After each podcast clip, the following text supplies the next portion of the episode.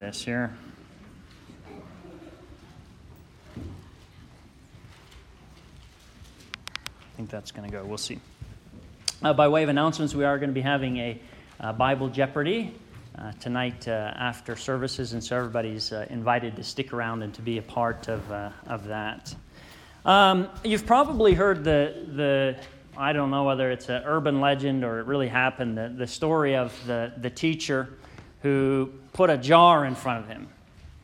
And he took a couple of three big rocks and he put the big rocks in and he asked the class, he said, Is the jar full? And they said, Yeah, it's, the jar's full. And so then he took a, a handful of, uh, of pebbles and he put the pebbles in there, filled it up, and he said, Is the jar full? And the class said, Yes. And he took a handful of sand and he put the sand in there, and then he said, Is the jar full? And the class said, Yes. And then he took a cup of water and he poured it in there. Is the jar full? And people who use that story, what they do is they pull away from the story and they say the moral of the lesson is you got to do the most important things first. And then after you've put in your big rocks, then you put in your smaller rocks and smaller rocks and smaller rocks and that sort of thing.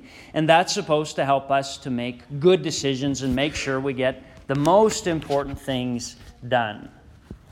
There was an ongoing discussion that happened in Judaism about what they were to do. There were these 613 laws that they had, and they would have these debates about which ones are the big rocks, and which ones are the pebbles, and which one's the sand, and which one's the water. And you'd find all these discussions going back and forth in terms of what holds all of the law together.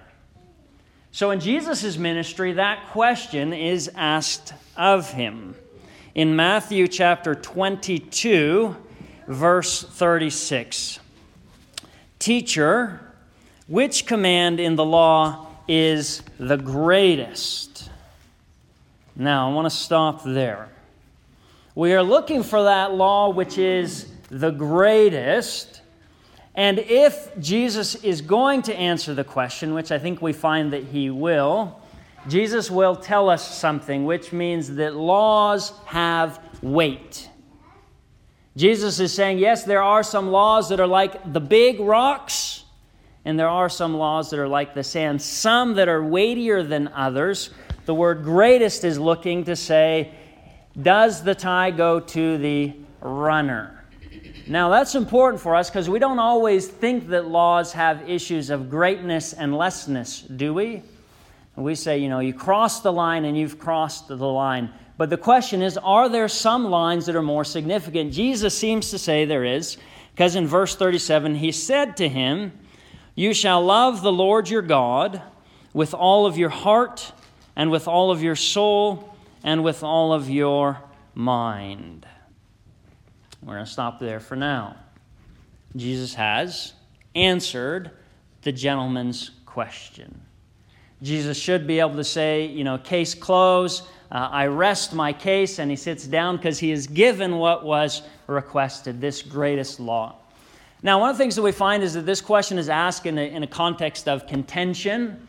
Uh, this is not a, a legitimate, you know, asking the teacher something. This is, uh, uh, there's more behind. And the reason is because Jesus has been introducing some new ideas in terms of reading Scripture. If you go back to Matthew 5 17, there seems to be some miscommunication or mis- misunderstanding then about what Jesus is about. I think the misunderstanding may still be here. Because in Matthew 5 17, Jesus said, Do not think that I have come to abolish the law or the prophets. We could probably all count sermons where that was the whole point, right? Jesus abolished the law and the prophets. And yet, Jesus is saying, I have not come to abolish the law or the prophets. I have come not to abolish, but to fulfill them. And so, as Jesus is teaching, he'll teach them things about like anger. You've heard that it was said, but I tell you. And all of that, Jesus is trying to say, this is what the law really means and what the law is really about. And so, people are scratching their heads and they're saying, well, he's doing something different with law than's been done before. Jesus will then say in Matthew 7 12, in everything, do to others as you would have them do for you. For this is the law and the prophets. Again, Jesus seems to be doing something different. And so the question is to get at the heart of the question Jesus, what are you telling us that is different about the law? What is the greatest commandment? What is the one commandment that it encapsulates and it holds all these other commandments? And so Jesus goes with what would be a passage they knew very well Deuteronomy 6 5, uh, the Shema, about God. It was recited twice daily by all Jews. It was written on doorposts and on their phylacteries. And so Jesus says basically, at first it sounds like he's saying, You've got it. I mean, you're saying it twice every day. You got it, you know, all over the place everywhere. And it seems like Jesus might just pat them on the back and say, just keep doing what you're doing. Good job there. Except it seems as though when Jesus is talking to the scribes and the Pharisees, specifically in Matthew, there's not an awful lot of attaboys when it comes to them and how they handle the law, is there? Jesus, in fact, has criticisms about what they do with and how they handle the law. And so, one of the things that Jesus is saying, he's saying, I'm doing something different with law. You're doing something wrong with it. And now I'm going to show you the right way to handle law. But so the problem is this concept of loving God, you would think would then be able to hold all of the law and prophets, right?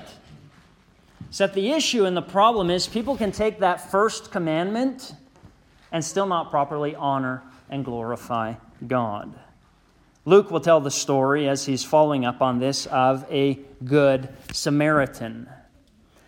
And maybe if you are under the age of 11, you can help me retell this story. There was a man who was going on a journey between Jerusalem and Jericho, and what happened to him? Does anybody remember under the age of 11? What? Did I miss say something? Oh, Caleb has sunk deeper into his seat. Parker. Okay, so he got attacked and stripped by robbers, and he was left, the text says, half dead. Now, again, if you're under the age of 11, how do you know when someone's half dead, not all the way dead? I mean, that's a hard thing. Uh, we have a couple of doctors here. Maybe you could call the doctors and say, I don't know if this guy is dead or only half dead. Please let me know. But our Bible verse tells us that there was a gentleman, he was a priest, and he was walking by, and the text says specifically he walked by on the other side. Okay. If somebody is half dead and you want to know if he's all the way dead and you're under 11, what do you think you might do to find out if he's all the way dead or only half dead? What do you think? See if he's breathing.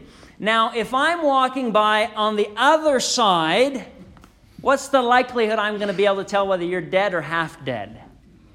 Not a very good chance. If I really want to know, I'm going to come close to you. Question is, why, if somebody looks like he might be dead, why wouldn't you go over there? Well, they had a law. And the law said that if somebody is dead and you touch them, you are now what? Does anyone know under the age of 11? Clean or unclean? You're unclean. Is that what you're going to say, Dusty? See, I knew you were going to say it. That's why I gave you the answer. you are now unclean. So, if I love God and God says, don't go near unclean things or you're going to be unclean, what am I going to do? I'm not going to go near this guy. And so I'm going to go away on the other way. And I have now showed God that I love him because I followed his commandment and I stayed away from that which was unclean. So the problem is sometimes we can say we're loving God, and in the very act of loving God, we do something that shows people we don't love them. And the funny thing is, God says, when you don't show people you love them, you don't show people that you love me. So they did what was right according to the law. They would not defile themselves, so they were correct. However, they did not love the person, so they were wrong. Well, how can you be wrong and correct at the same time? Following the Bible and fulfilling the Bible are different things. Paul has this phrase in 1 Corinthians 8 1. He says, We know that uh, all of us possess knowledge. Knowledge puffs up, but love builds up. So it's possible that in my loving God, I might learn a lot of the Bible. And when I learn a lot of the Bible, I'm going to have a certain posture, a stature to me now, right? I'm going to walk around and I'm going to look at other people and I'm going to let other people know that I'm better than them because I know the Bible better than them. And if there's a Bible question, I'm going to put my hand up and I'm going to be the first one to answer it. And I'm doing all of this. Why? Because I love God. And Paul says, you know, the thing about knowledge is you can be right and implement it in a wrong way, which ultimately doesn't make you right, it makes you wrong. We can fight and we can quarrel with all of these things. See, Jesus, I don't think, is just trying to over um, overperform here. So Jesus has answered the man's question, and then in Matthew 22, verse 38, he says, "This is the greatest and the first command." And then he says, "And a second is like it." And I'm thinking, well, I only asked you for one, and now you're going to give me two. But the question is, what does Jesus mean by second, and what does he mean by is like it? If it's like the story of the rocks, Jesus is saying loving God is like the big rocks. And then, if you've got time and space afterwards, love other people because that's the second biggest priority. See, there's a guy named Richard Beck who says we can look at this text and ask uh, are we talking about two love Christians or one love Christians? And I'm going to tell you what the difference between a two love Christian and a one love Christian. A two love Christian says that there are two kinds of love one that is directed to God and one that is directed to others. And sometimes, if I love God, God might call me to treat someone else in a way that I express hatred towards them. Because loving God now means I have to do this or treat you in a certain way. So, does God's love ever call us to love someone else less? Can God's love ever call us to express hatred towards others?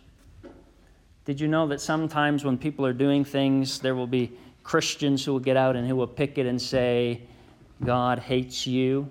It's a rough translation of some of the signs you might see. And why are they doing that? Because they love God. And their love of God calls them to show displeasure.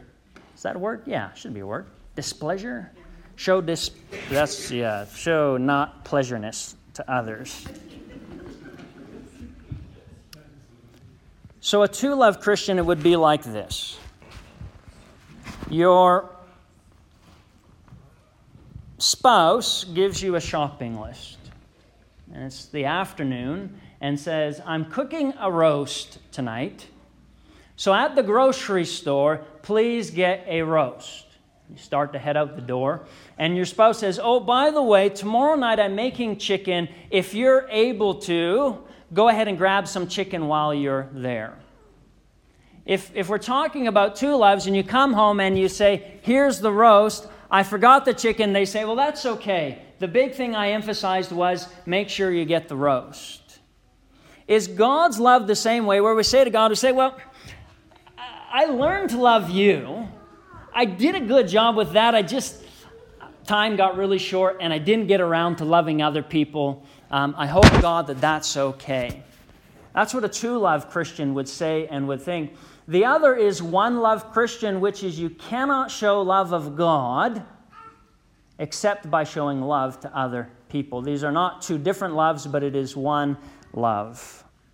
The word that Matthew uses whenever he talks about the second is like it, like it being a word that is of its equivalent or of its equal weight. So, so Jesus is not saying there's a first command and a second command. He's saying, You're asking me for the one command, and the one command is really two commands one and two of equal weight. You cannot fulfill the first without fulfilling the second. He's not saying you prioritize one over the other. He is simply saying if the one is of value, the other becomes of value too. So the illustration or the example here might be if Steve and Sally are considering getting married and Sally has a child from a previous relationship. But the problem is that Steve doesn't like Sally's child, and so he's not very nice to that child. He doesn't spend much attention to it. And Sally says, If you love me, you will do what? You're going to show love to my child. And Steve says, Well, I do love you, but I just don't like that kid at all, and I don't want anything to do with that kid. And Sally is going to interpret that as what? That means ultimately you don't love me.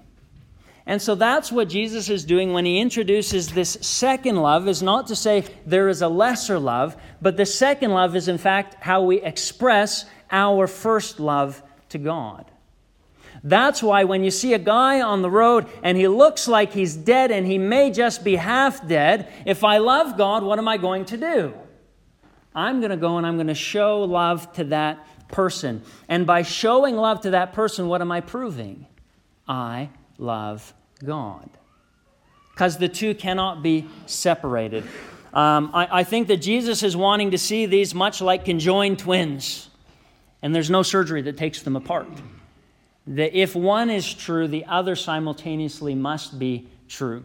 He's not saying here's the first priority and then second priority. If you have time left over, love other people. Because you love me, then you ought to simultaneously love others. This is expressed, I think, in uh, John 21, verse 15. We'll turn there for a moment. John 21, verse 15.